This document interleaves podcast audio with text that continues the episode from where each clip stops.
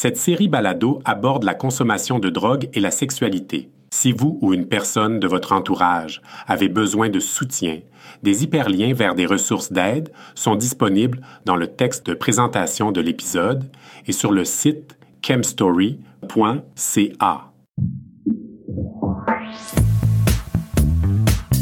Vous écoutez Chemstory, une série balado créée par des personnes ayant une expérience vécue de chemsex. Salut Sacha, comment ça va? Très bien et toi? Ça va bien, merci. Euh, je te remercie de, de me rencontrer aujourd'hui. Donc, comme tu le sais, euh, aujourd'hui, je vais te poser des questions que tu as, préparées euh, un peu sur ton expérience avec le chemsex, ta, ta trajectoire, puis, euh, puis on prend ça de là. Euh, donc, on peut commencer tout de suite peut-être si tu veux m'expliquer un peu comment est-ce que tu as entendu parler de chemsex la première fois ou qu'est-ce qui t'a amené vers ça? Ben, grosso modo, c'est que j'ai toujours voulu expérimenter, donc j'en ai entendu un peu parler. Puis à un moment donné, j'ai voulu vraiment essayer. Donc, euh, je passais euh, à l'acte. Puisque tu te rappelles où tu en as entendu parler? C'était-tu comme dans des conversations, sur les applications de rencontres? C'est arrivé que je le voyais des fois un peu sur les applications, des fois il y avait des acronymes. Sinon, on pouvait en voir quand même aussi, là, si tu regardais certaines émissions euh, télévisées. Puis, comment c'était ta première fois de, de chemsex? Euh, ma première fois, ça avait été une assez bonne expérience. Ça avait été quand même de fumer du euh, crystal meth. Donc, ça a été vraiment agréable comme expérience là, pour une première fois. Puis, quelle autre substance tu consommais dans des contextes de chemsex? Au sens large que j'ai pris, ça a été justement la MDMA, le GHB, la kétamine, le cristal meth, euh, la cocaïne. Puis tu les, tu les consommais sous quelle forme ou de quelle façon? La, pour le GHB, c'était liquide. Les autres, il y en a certains c'était par comprimé. Pour le cristal meth, vers la fin, ça a été vraiment plus par injection. Puis avant ça, c'était comment, le, cristal? C'était seulement par... Euh, en le fumant. Puis est-ce que tu te rappelles plus ou moins quand tu as commencé à, à, à l'injecter, puis pourquoi est-ce que tu es allé vers cette méthode de consommation-là? Ben, ça a été autour d'août 2015. C'est la même personne à l'époque qui m'avait aidé pour mon début, entre guillemets, là, dans le chemsex. Il me l'a proposé. Euh, comme je le connaissais, donc je l'ai expérimenté. Ça a été quand même une très belle expérience comme première fois. OK. Puis, avec cette expérience d'injection, qu'est-ce que qu'est-ce qui qu'est-ce qui te ramenait vers ça? C'est quoi les c'est quoi les, les avantages? Qu'est-ce que t'aimais? Ben un des gros avantages, c'est quand tu le recevais, t'avais comme un gros boost de chaleur, ça ça te remontait, t'avais un feeling beaucoup plus heureux, t'avais vraiment la perte de toutes les inhibitions, aucune anxiété, t'avais vraiment un feeling vraiment euh, au bout. Donc tout ce mélange là ensemble Mm-hmm. Puis, qu'est-ce que tu peux me dire aussi davantage par rapport à l'interaction avec l'autre personne lorsque tu consommes cette drogue-là? La différente différence, c'est qu'avec euh, quand à part consommer, c'est euh, la relation peut durer vraiment assez longtemps, des fois des heures avant d'en arriver à l'orgasme. Donc, ça donne des plaisirs intenses pour un très long moment.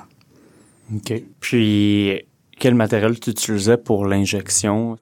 Dans mon cas, oui. Pour faire les injections propres, j'ai utilisé quand même du matériel neuf qui était quand même euh, accessible et disponible à Montréal. Mais en somme, ça, avait, c'était souvent le, le garrot, le l'eau euh, des cas pour pouvoir faire euh, le mix et surtout des seringues neuves à chaque fois. Par rapport à, à la fréquence du chemsex, si tu peux me dire avec avec le temps, est-ce que la fréquence elle a changé? Est-ce que, est-ce que ça l'a augmenté? Est-ce que ça l'a diminué? Est-ce que tu sentais un certain moment où ce que tu en faisais trop? Qu'est-ce que tu peux me dire par rapport à, à la fréquence de, de chemsex? Mais ben, au départ, c'était vraiment peu fréquent. Genre peut-être une fois par mois. Un moment donné, tu viens que, avec l'effet tolérance, donc tu veux t'en prendre un petit peu plus. Un moment donné, tu veux revoir ce feeling-là, donc ça vient un peu comme un cercle vicieux. À un moment donné, ça a été rendu quelquefois une fois par semaine. Donc, oui, ça devient permissieux si euh, t'en abuses. Puis, est-ce que c'était toujours en groupe ou parfois tu consommais seul? Euh, ça arrivait des fois que ça pouvait être euh, en groupe ou à des endroits comme le sauna. Sinon, oui, ça m'arrivait aussi de consommer seul. Donc, plutôt, tu me parlais un peu de, des effets positifs du chemsex. Euh, Peux-tu me dire un peu plus des effets euh, négatifs que tu ressentais peut-être durant durant les, sessions de chemsex? Ben, les effets négatifs, surtout, c'était en premier lieu, c'est que tu avais des problèmes érectiles. Donc, il fallait souvent avoir un, palliatif comme le Viagra Cialis.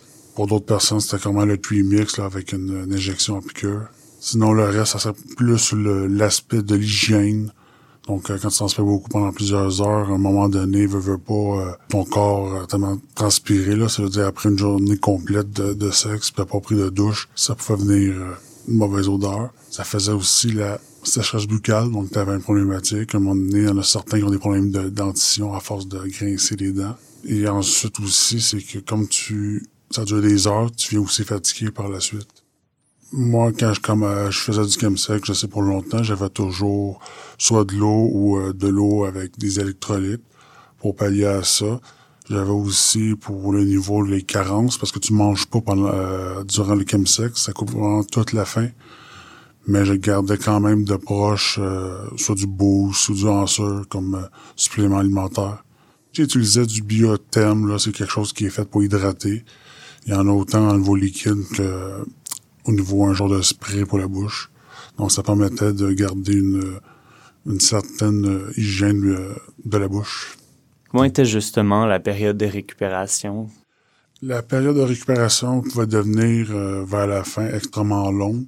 Euh, ça devenait aussi long que la période que tu étais sous euh, le high. Donc, si vraiment tu as fait ça pendant deux jours, tu vas pratiquement devoir récupérer pendant plus de deux jours. Durant cette période-là aussi, tu viens complètement... Euh, les batteries sont à off complètement. Puis c'est quoi ça a l'air précisément ces deux jours-là? C'est... Dans mon cas, je faisais vraiment des gros sommeils. Là. Je, je tombais assez dur que un cadran natu un cadran normal que j'utilisais pour me réveiller, je l'entendais même pas tellement j'étais dans un, un sommeil assez profond. Puis comment est-ce que ces périodes-là justement affectaient ta vie? Est-ce que ça affectait ta vie sociale ou ta vie de, de travail? Ça l'a déjà été le cas. Donc, euh, à un moment donné, je suis pas rentré travailler. J'avais quand même appelé, mais je veux dire, j'étais tellement fatigué. D'autres fois aussi, j'avais pas assez récupéré, mais je devais participer pour ma fête justement, mais j'étais comme à moitié euh, présent, l'autre moitié était endormi. Donc j'étais comme semi-présent euh, en famille. J'ai déjà fait une session qui était longue, puis comme on a continué, continué, j'ai carrément euh, pas été faire la veillée de Noël en famille. Comment est-ce que ça te faisait sentir lorsque tu manquais des engagements sociaux comme ça? Ben, c'était surtout après la période de récupération que tu réalises que ouais, t'as comme étiré ça un petit peu trop longtemps, donc c'est sûr qu'avec le temps, tu te demandes, ça vaut-il encore voir la peine de vouloir continuer? Donc, c'est le côté permissieux de ce, de cet amusement-là.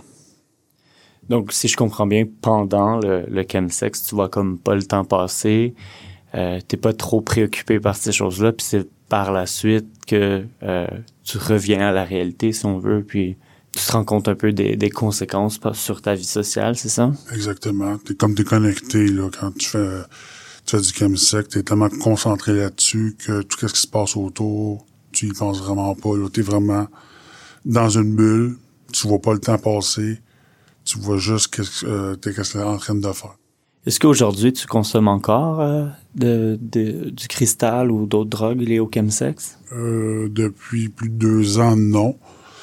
Euh, j'ai arrêté parce que les périodes de récupération devenaient extrêmement longues. Toutefois, rien va m'empêcher peut-être dans l'avenir de le faire, mais ça sera beaucoup plus euh, je vais préparer aussi, j'anticipais aussi la période de récupération, mais ça va être aussi vraiment de façon très occasionnelle pour éviter le retour du sac vicieux. Mm-hmm. Est-ce que tu peux m'en dire justement un peu plus sur cette période de, de réalisation-là? quand est-ce que tu as passé de que tu consommais à une plus grande fréquence à, à aujourd'hui arrêter? Euh? Ben, ça venait que passais deux, trois, voire quatre jours là-dessus. Donc, à un moment donné, puis aussi la satisfaction, la satisfaction et le plaisir n'étaient plus le même qu'au début.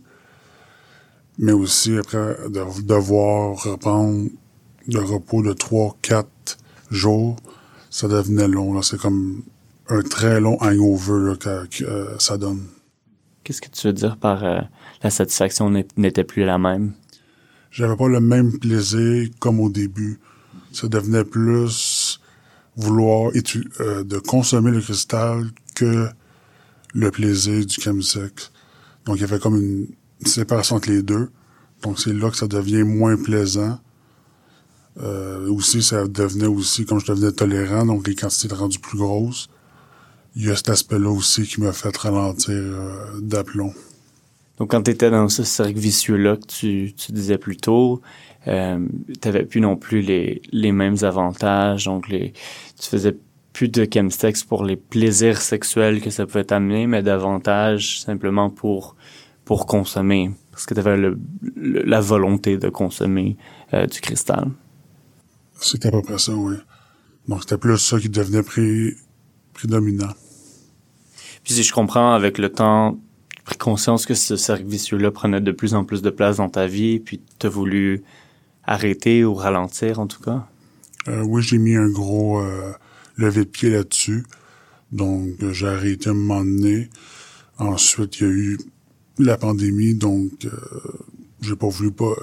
Ça a comme à donner en même temps, donc ça a permis de pas euh, vouloir en consommer non plus. Puis après, tu disais que peut-être dans l'avenir, tu reconsommerais, mais tu ferais les choses un peu différemment, c'est ça? Tu voudrais éviter de tomber dans ce cercle vicieux-là? Euh, oui, disons que si je le fais, je vais le préparer en, en soi. Euh, ben, on va dire une semaine de vacances, je vais préparer le temps de récupération mais aussi j'irai pas chercher une aussi grande quantité non plus Mhm. pour éviter de devoir reconsommer, reconsommer puis reconsommer. Puis la fréquence, donc la, la fréquence serait plus la même non plus. Non, je veux garder ça vraiment plus occasionnel, genre peut-être une fois ou trois mois. Aurais-tu des conseils à donner à ceux qui voudraient faire du chemsex euh, ou ceux qui en font actuellement? Le meilleur conseil, ça serait de le faire avec quelqu'un de confiance. Pour ceux qui veulent commencer, c'est très très très euh, important d'avoir quelqu'un de confiance parce que si ça tourne mal, au moins il y a quelqu'un qui est là. Euh, ceux qui veulent par exemple commencer pour les injections, c'est vraiment d'avoir du matériel neuf. Ils pourront aussi se pratiquer avec l'eau stérile, voir comment injecter et ainsi de suite. Parce que des fois, vouloir s'en injecter, ça devient difficile si tu passes à travers la veine ou pas. Donc quand tu dis euh, se pratiquer, donc simplement s'injecter de l'eau stérile sans, sans drogue, juste pour pratiquer la, la technique d'injection, c'est ça? C'est exact. Moi, j'ai toujours conseillé de, d'avoir des boissons énergétiques, là, euh, avec des électrolytes, euh, quand même deux, trois bouteilles. Aussi, euh, moi, je, je donnerais le, le conseil, là, soit des barres énergétiques ou euh, des suppléments alimentaires, là, comme Boost ou Answer. Euh, je dirais surtout que planifier votre après-plaisir, genre, on va dire post euh, comme sexe, voir si tu as le temps. Parce que des fois, tu vas faire peut-être un, deux, trois jours, mais là, tu vas arriver le lundi matin, ça va être difficile si tu retournes travailler. Donc non seulement planifier le chemsex, mais aussi planifier, dans cette planification-là, inclure le, le rétablissement, si on veut, le, le temps de repos euh, dans cette planification-là, c'est ça? Euh, oui, parce que c'est autant important que le, la préparation en soi. Puis finalement, quel message voudrais-tu partager comme mot de, de conclusion? faut que ça soit vraiment occasionnel, vraiment le moins souvent possible et à des intervalles le plus éloignés pour éviter de que ça devienne vraiment une habitude, que le cercle vicieux commence et ensuite ça soit vraiment rendu une dépendance euh, énorme. Là. Puis ça, tu veux dire le, le chemsex en tant que tel, là, donc de garder le chemsex occasionnel, c'est ça? Euh, at large, oui. Parce qu'il y a beaucoup de substances qui peuvent être le fun ou non, mais il faut garder ça vraiment euh, comme des plaisirs exceptionnels, entre guillemets. Merci beaucoup, Sacha. C'était bien plaisant de te parler aujourd'hui. Merci beaucoup.